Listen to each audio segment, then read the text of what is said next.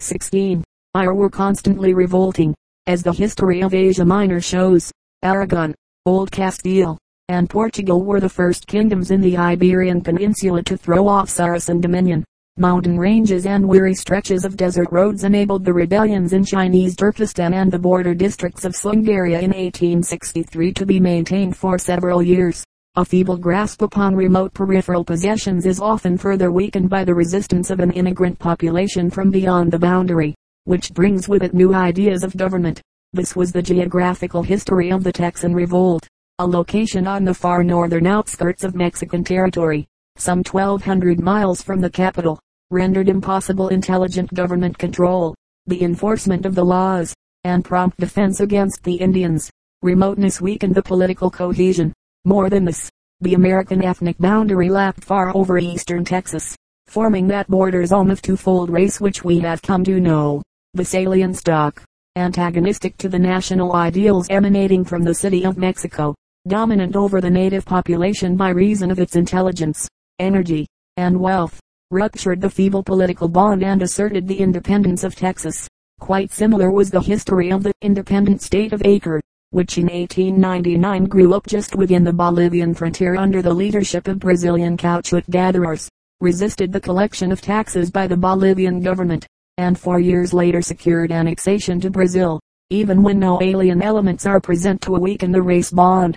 If natural barriers intervene to obstruct and retard communications between center and periphery, the frontier community is likely to develop the spirit of defection, especially if its local geographic, and hence social, conditions are markedly different from those of the governing center. This is the explanation of that demand for independent statehood which was rife in our trans-Allegheny settlements from 1785 to 1795 and of that separatist movement which advocated political alliance with either the British colonies to the north or the Spanish to the west, because these were nearer and offered easier access to the sea.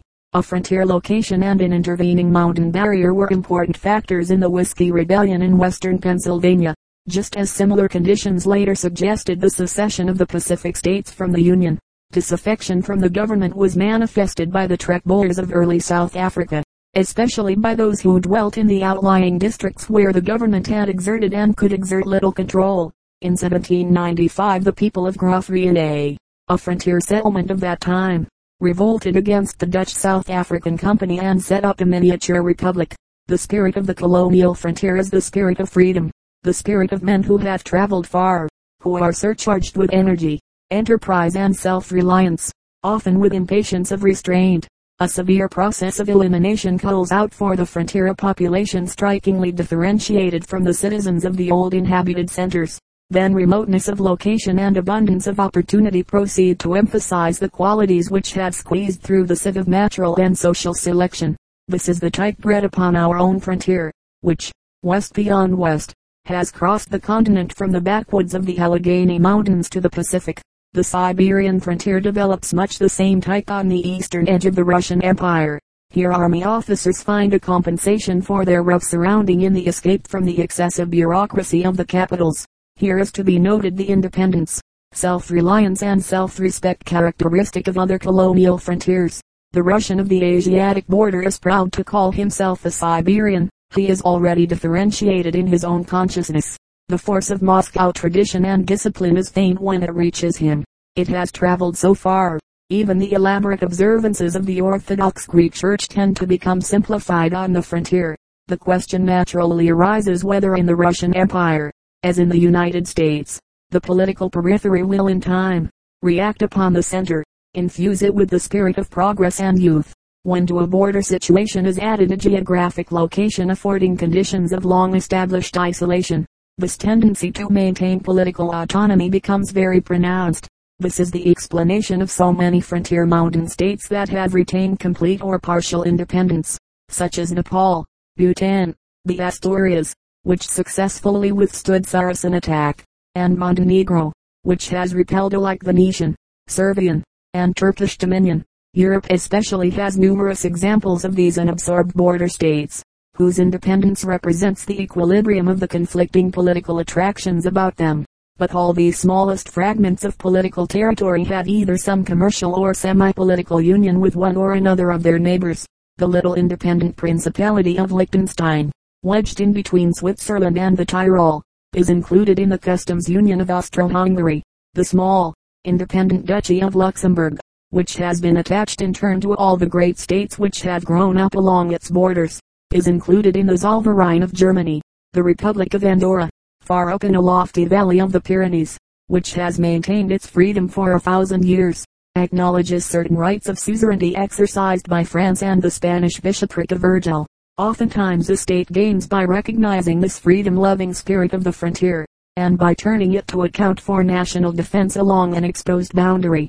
In consequence of the long wars between Scotland and England, to the Scotch barons having estates near the border were given the wardenships of the marshes, offices of great power and dignity, and their clans, accustomed only to the imperfect military organization demanded by the irregular but persistent hostilities of the time and place, developed a lawless spirit, prohibited from agriculture by their exposed location.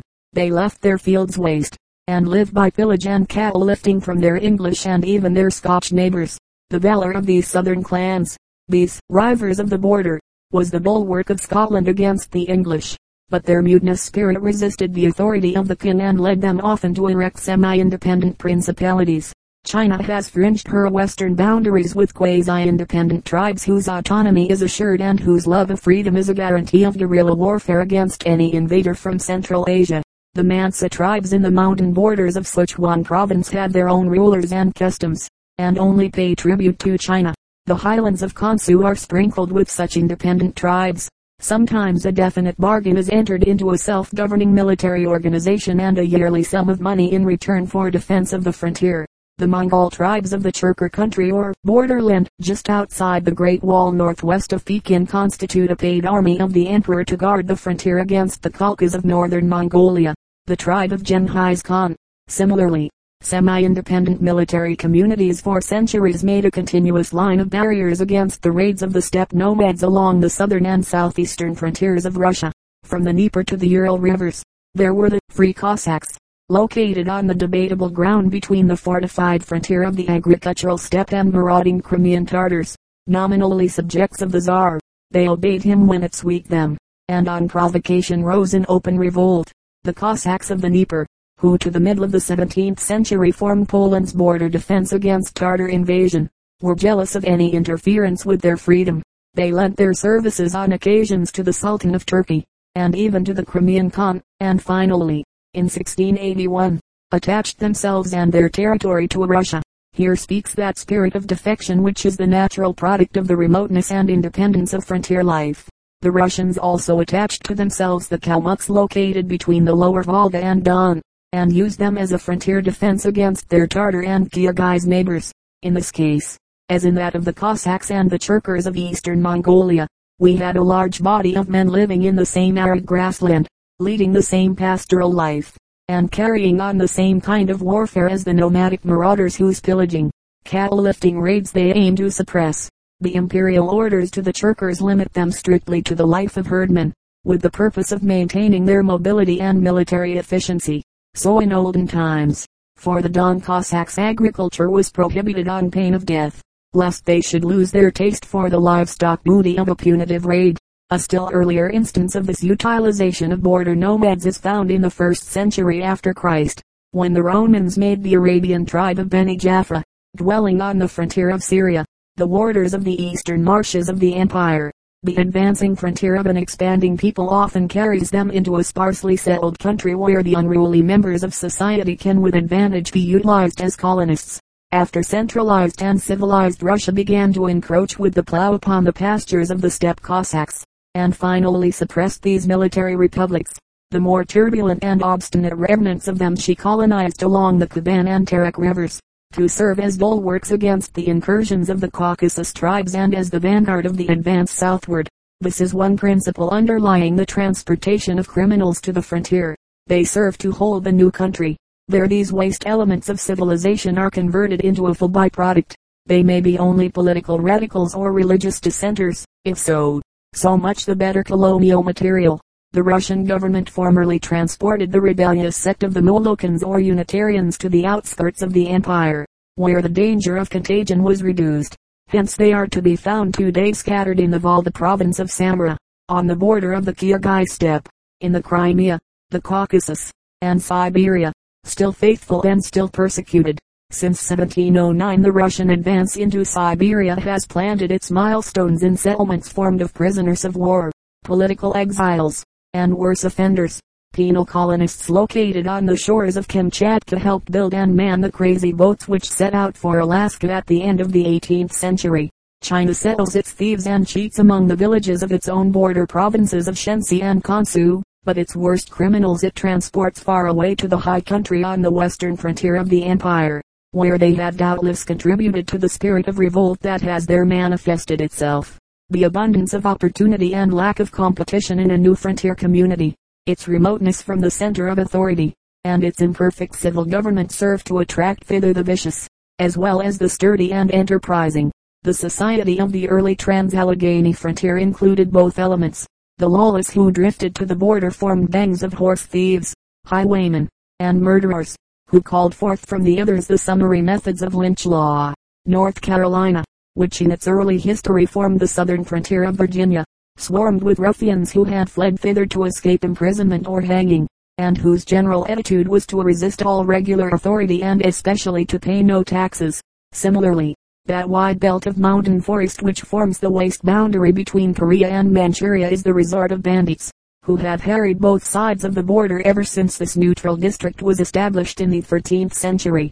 The frontier communities of the Russian Cossacks in the 17th and 18th centuries were regular asylums for runaway serfs and peasants who were fleeing from taxation. Their headmans were repeatedly fugitive criminals. The eastern border of Russia formed by the Volga Basin in 1775 was described as an asylum for malcontents and vagabonds of all kinds, ruined nobles, disfrocked monks, military deserters, fugitive serfs, highwaymen, and all the pirates, disorderly elements which contributed greatly to the insurrection led by the Ural Cossacks in that year.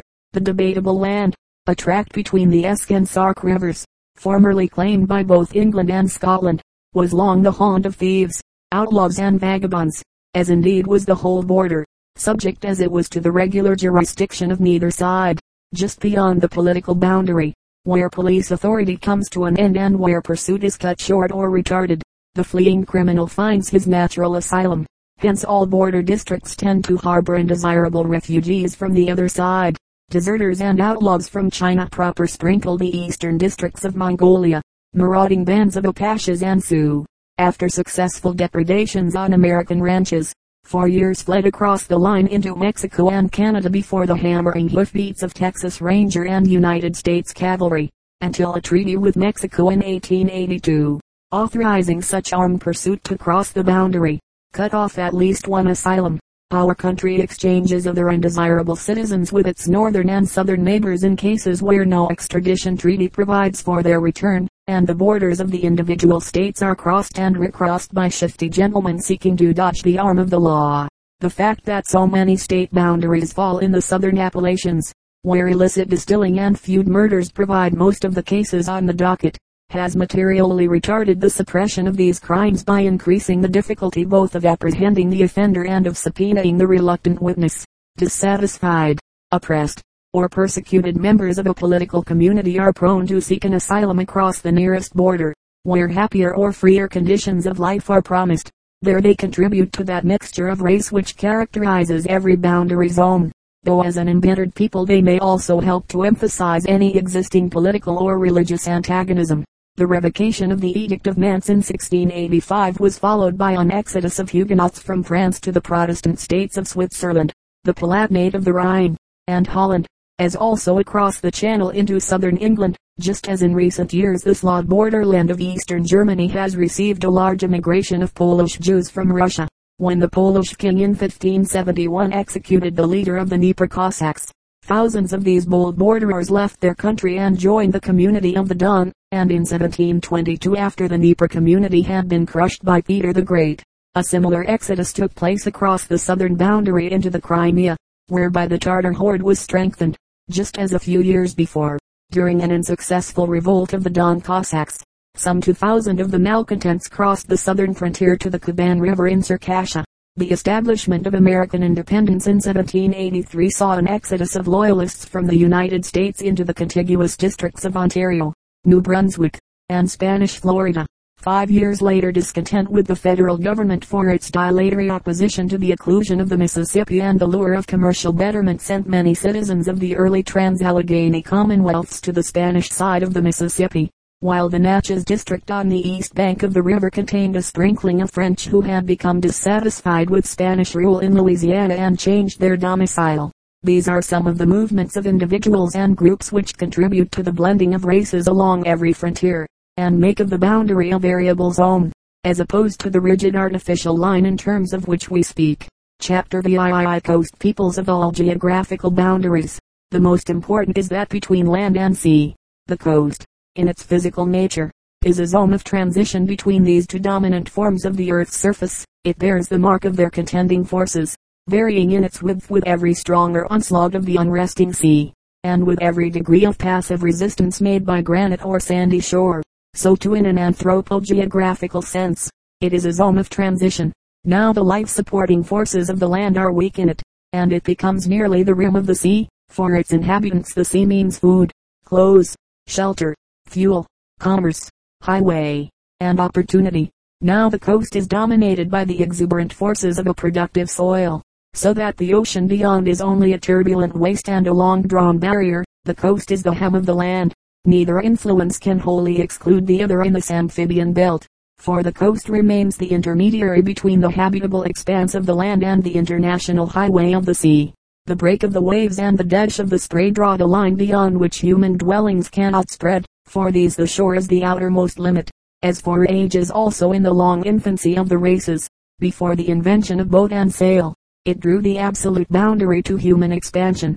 In historical order, its first effect has been that of a barrier, and for the majority of peoples this it has remained, but with the development of navigation and the spread of human activities from the land over sea to other countries, it became the gateway both of land and sea at once the outlet for exploration, colonization, and trade and the open door through which a continent or island receives contributions of men or races or ideas from transoceanic shores.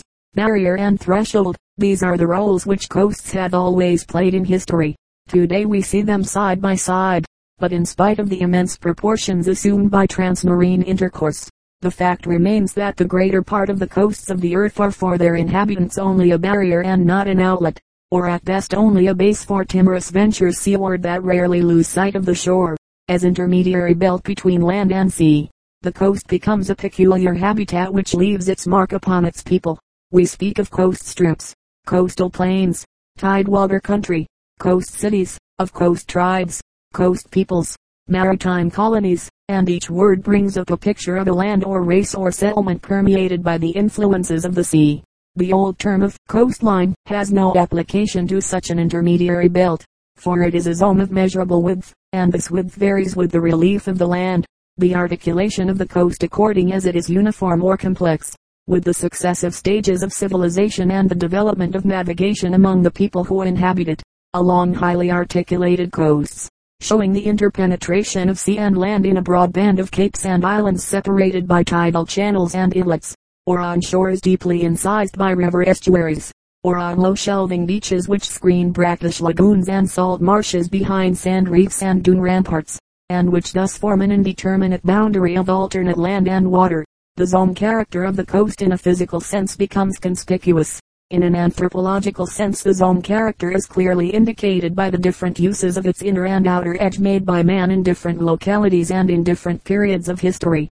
The old German maritime cities of the North Sea and the Baltic were located on rivers from 6 to 60 miles from the open sea, always on the inner edge of the coastal belt, though primarily trading towns, linked together once in the sovereign confederacy of the Hanseatic League. They fixed their sights on the last spurs of firm ground running out into the soft, yielding alluvium, which was constantly exposed to inundation land high enough to be above the ever-threatening flood of river and storm-driven tide on this flat coast, and solid enough to be built upon, could not be found immediately on the sea. The slight elevations of sandy, just, or detrital spurs were limited in area and in time outgrown. Hence the older part of all these river towns, from Bremen to Königsberg, rests upon hills, while in every case the newer and lower part is built on piles or artificially raised ground on the alluvium. So Utrecht, the ultrajectum of the Romans, selected for its site a long raised spur running out from the solid ground of older and higher land into the water-soaked alluvium of the Netherlands. It was the most important town of all this region before the arts of civilization began the conquest by dike and ditch of the amphibian coastal belt which now comprises one-fourth of the area and holds one-half the population of the Netherlands. So ancient London marked the solid ground at the inner edge of the tidal flats and desolate marshes which lined the Thames estuary. As the Roman Camulodunum and its successor Colchester on its steep rise or dun overlooked the marshes of the Stour Inlet, farther north about the Wash which in Roman days extended far inland over an area of fens and tidal channels. Cambridge on the River Cam, Huntingdon and Stamford on the Nun, and Lincoln on the Witham all river seaports to find the firm inner edge of this wide low coast.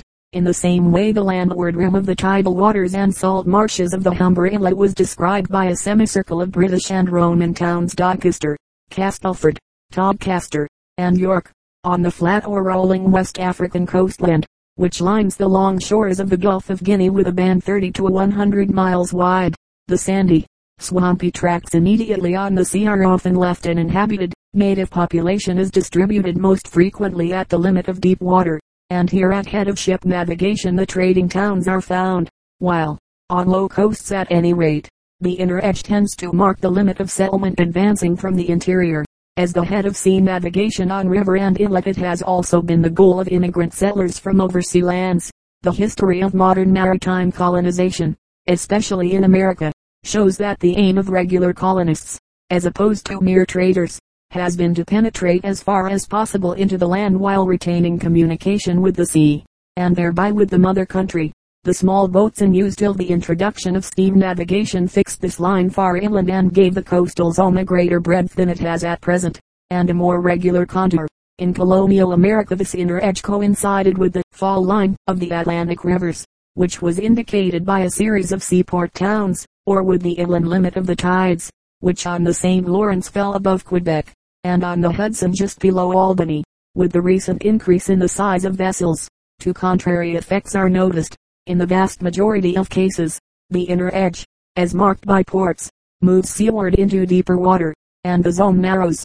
The days when almost every tobacco plantation in Tidewater, Virginia had its own wharf are long since past, and the leaf is now exported by way of Norfolk and Baltimore. Seville has lost practically all its sea trade to Cadiz, Rouen to Havre, and Dordrecht to Rotterdam. In other cases the zone preserves its original width by the creation of secondary ports on or near the outer edge, reserved only for the largest vessels, while the inner harbor, by dredging its channel, improves its communication with the sea. Thus arises the phenomenon of twin ports like Bremen and Bremerhaven, Danzig and Neufahrwasser, Stettin and Swinemünde, Bordeaux and Pauillac, London and Tilbury or the original harbor seeks to preserve its advantage by canalizing the shallow approach by river, lagoon, or bay, as St. Petersburg by the Pantelov Canal through the shallow reaches of Kronstadt Bay, or Königsberg by its ship canal, carried for 25 miles across the Frisches Haff to the Baltic, or Nantes by the Loire Ship Canal, which in 1892 was built to regain for the old town the West Indian trade recently intercepted by the rising outer port of St. Nazaire at the mouth of the Loire estuary, in northern latitudes. However, the outer ports on enclosed sea basins like the Baltic become dominant in the winter, when the inner ports are ice-bound. Otherwise the outer port sinks with every improvement in the channel between the inner port and the sea. Hamburg has so constantly deepened the Elbe passage that its outport of Cuxhaven has had little chance to arise, and serves only as an emergency harbor, while on the Weser, Maritime leadership has oscillated between Bremen and Bremerhaven, so the whole German coast and the Russian Baltic have seen a more or less irregular shifting backward and forward of maritime importance between the inner and the outer edges. The width of the coast zone is not only prevented from contracting by dredging and canaling, but it is even increased by deepening the channel. The chief port of the St. Lawrence River has been removed from Quebec 180 miles upstream to Montreal and that of the Clyde from Port Glasgow 16 miles to Glasgow itself. So that now the largest ocean steamers come to dock where 50 years ago children waded across the stream at ebb tide. Such artificial modifications, however, are rare, for they are made only where peculiarly rich resources or superior lines of communication with the hinterland justify the expenditures, but they find their logical conclusion in still farther extensions of sea navigation into the interior by means of ship canals, where previously no waterway existed.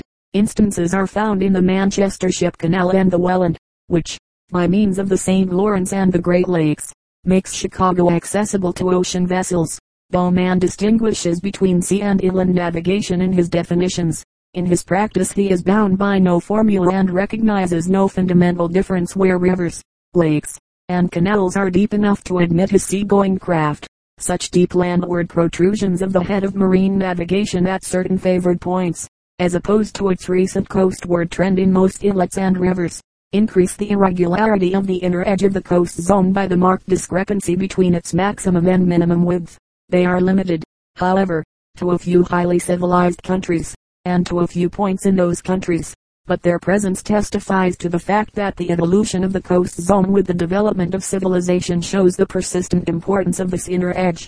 The outer edge finds its greatest significance, which is for the most part ephemeral, in the earlier stages of navigation, maritime colonization, and in some cases of original settlement but this importance persists only on steep coasts furnishing little or no level ground for cultivation and barred from interior hunting or grazing land, on many coral and volcanic islands of the Pacific Ocean whose outer rim has the most fertile soil and furnishes the most abundant growth of cocoa, palms, and whose limited area only half suffices to support the population, and in polar and subpolar districts, where harsh climatic conditions set a low limit to economic development in all these regions the sea must provide most of the food of the inhabitants, who can therefore never lose contact with its waters.